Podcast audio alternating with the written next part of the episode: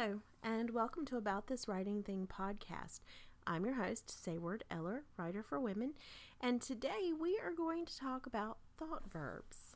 More specifically, how to eliminate them from your narrative. Recently, I was directed to an article written by Chuck Palahniuk. He wrote this article, it was published August 12th, 2013, on Lit Reactor and the title is Nuts and Bolts Thought Verbs. I will have the link down below. And in this article, he talks about for for the next half year, he says, don't use any thought verbs in your narrative.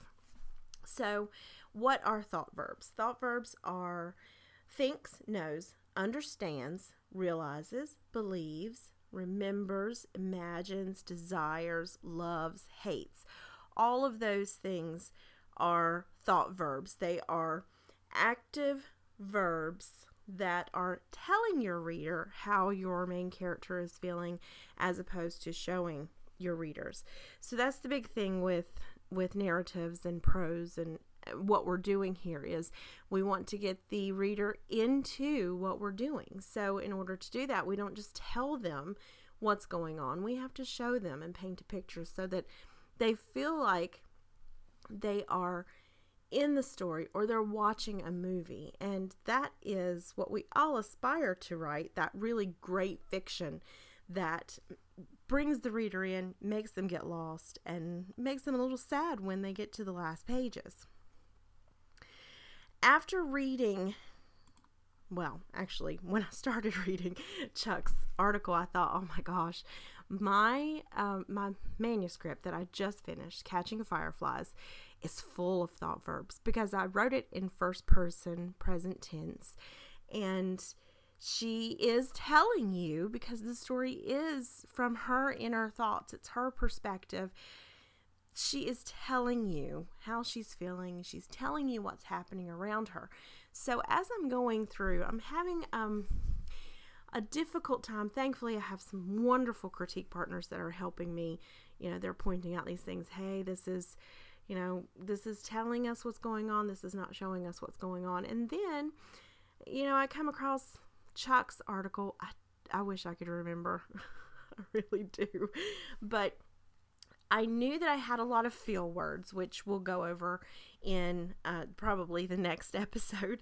But, uh, and I know it's something that I could really talk about now, but I wanted to focus specifically on thought verbs this time because I didn't really think that I had a problem with those in my narrative. And it's, it's because I didn't really consider them in my narrative. You know, they're just something that I use, you know, it's just I, I don't know. I don't know how to explain it, but I can tell you that I've just never really given a whole lot of thought to it. So when I read Chuck's article, I was like, oh my gosh. He even says, because the original list doesn't include loves and hates, and he kind of adds it as an afterthought, you know, this list should also include loves and hates, and it should include is and has. So I'm I'm going to read his article on is and has uh, unless I've overlooked it in here. But he goes into giving examples. Instead of saying Adam knew Gwen liked him, knew is your thought verb there. He unpacks that sentence and he makes it into a passage that really makes us understand as the reader that Gwen does like him because, you know, she's always leaning on his locker when he goes to open it you know, she's really playful. She does the whole, you know, giving him a little shove, leaning back on a heel. So he really breaks down these these thought verbs to show us how we're really taking shortcuts. And because I am a fast drafter, I know that I do take shortcuts specifically with feel words when I am in a first draft.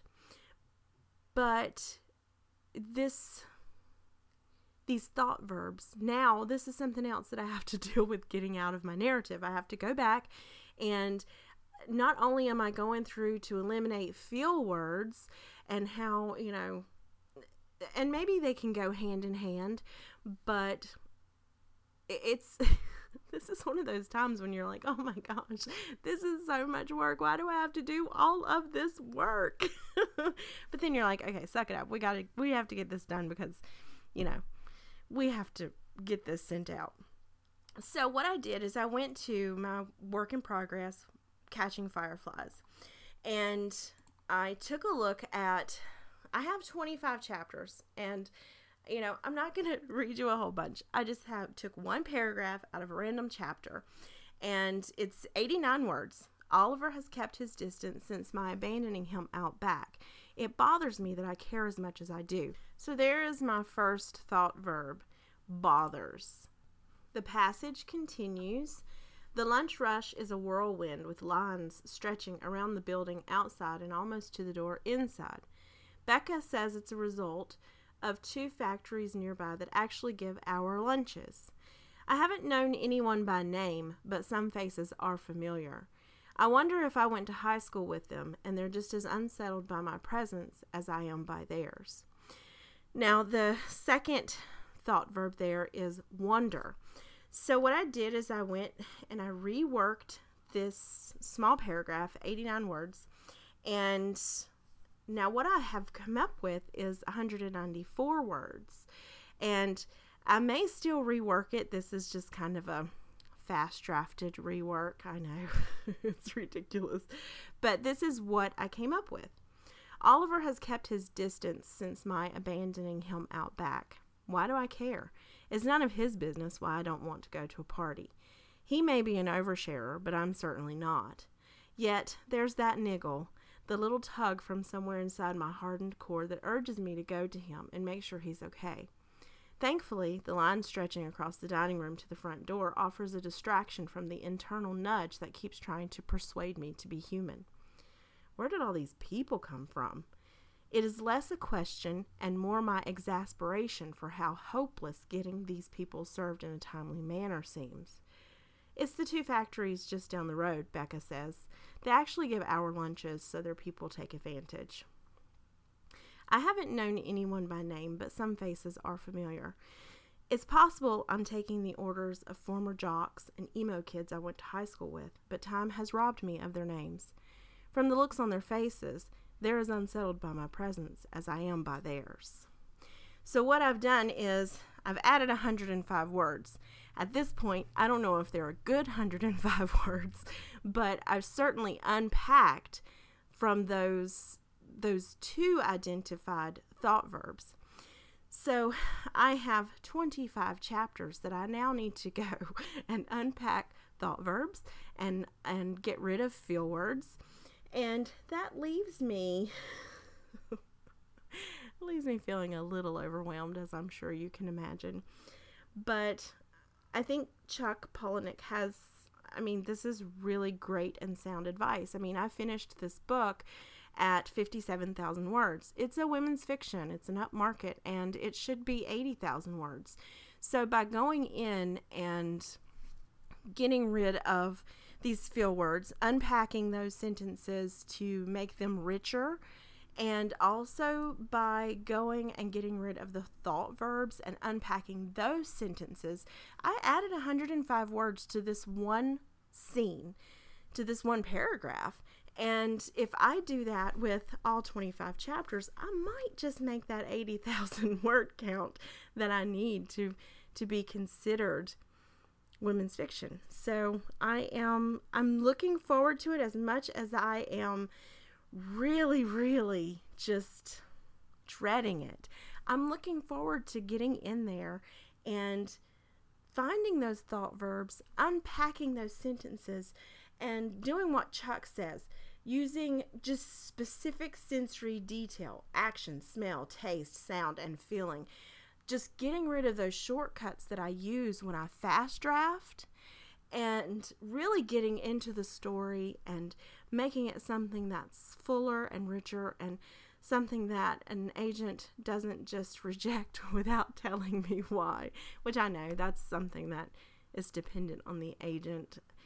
And they don't always have time to let us know whether or not they really liked it and they just feel like they can't sell it because of the market or whatever. But, you know, I think by doing this, by following this, and it just astounds me that here I am so far into this and I've never given attention to the thought verbs that I use. So I, I know I keep saying it. I'm just stunned by myself. But, you know, in 2014, I was a huge fan of passive voice. And while I still say it can work sometimes, I know now, I've finally let it go. I used to tell my critique partners that they could have my passive voice when they pried it out of my cold, dead hands. But now that I'm several years ahead in my writing journey, I understand that passive voice really doesn't work for everything like I originally thought it did. And that's the great thing about being a writer. You know, we learn as we grow. The more we write, the more we learn, the more we grow. It's just this fantastic thing that it just keeps evolving and we keep surprising ourselves. And I'm glad that we have great mentors, even if they don't know it, great mentors like Chuck Palahniuk and you know all the other writers out there who are well seasoned and you know Jane Friedman always comes to mind. She is just such a wellspring of, of information and you know, I'm just glad that we have all these really great literary citizens that are saying to us, okay, guys, I know that you think you're brilliant now, but let's talk about these things. let's talk about thought verbs because you might not be paying attention to those. You're right, Chuck. I wasn't. So, what I've learned this week, have to go back through my 25 chapters of this work, but I'm also working on a story on Wattpad called Trite Demonstrations that is not a women's fiction. It is a paranormal, not romance, just paranormal. I've got to go through and get rid of thought verbs in there as well as feel words. And oh my gosh, the passive voice that's in that one. I wrote it back in 2014, 2015. So it is embarrassing how much passive voice is in there. But I am working to eliminate the passive voice, and now, as I've said before, I will be eliminating thought verbs and feel words. So, for the next six months in my writing, as Chuck Palahniuk suggests in this 2014 article, I am going to be very deliberate in keeping out thought verbs. And I suspect this will stretch well beyond the next six months. he starts out his article saying, you know, in a few seconds you're going to hate me, but in a few months you're going to love me. And, you know, I didn't, I, at first I was like, Ugh. but then, you know, it made sense. It makes sense. We want to take these shortcuts because it's easier, we get finished faster, we can publish faster. But the thing that we are trying to do is present the best fiction that we can to our audience. And in order to do that, we are going to unpack thought verbs and we are going to eliminate feel words and we are going to bring the most vivid scenes to our readers as possible. I really don't know why I keep speaking as the collective when I am honestly speaking about myself, but I know that we all kind of have a hive mind and we want to do the best with our craft as we can. So I guess that's why I'm speaking in the collective. Well, that is it for today. Thank you so much for listening. I always do try to keep these short so that I don't bore you to death. So I hope that you will join me next time. I'll be talking about feel words. But if you want to join me as I talk about building characters, because I am learning um, I have read Jeff Gerke. I think Girk is how you say his name. I'm reading his book and I'm learning how to better build my characters.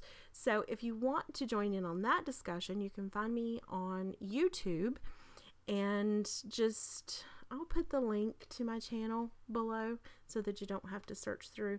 But there are some really great channels on YouTube by authors.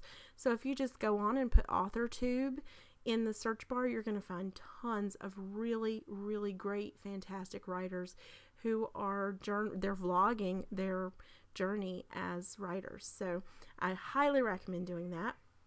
I thank you so much for joining me today, and I will see you again next time. Have a super great week. Bye.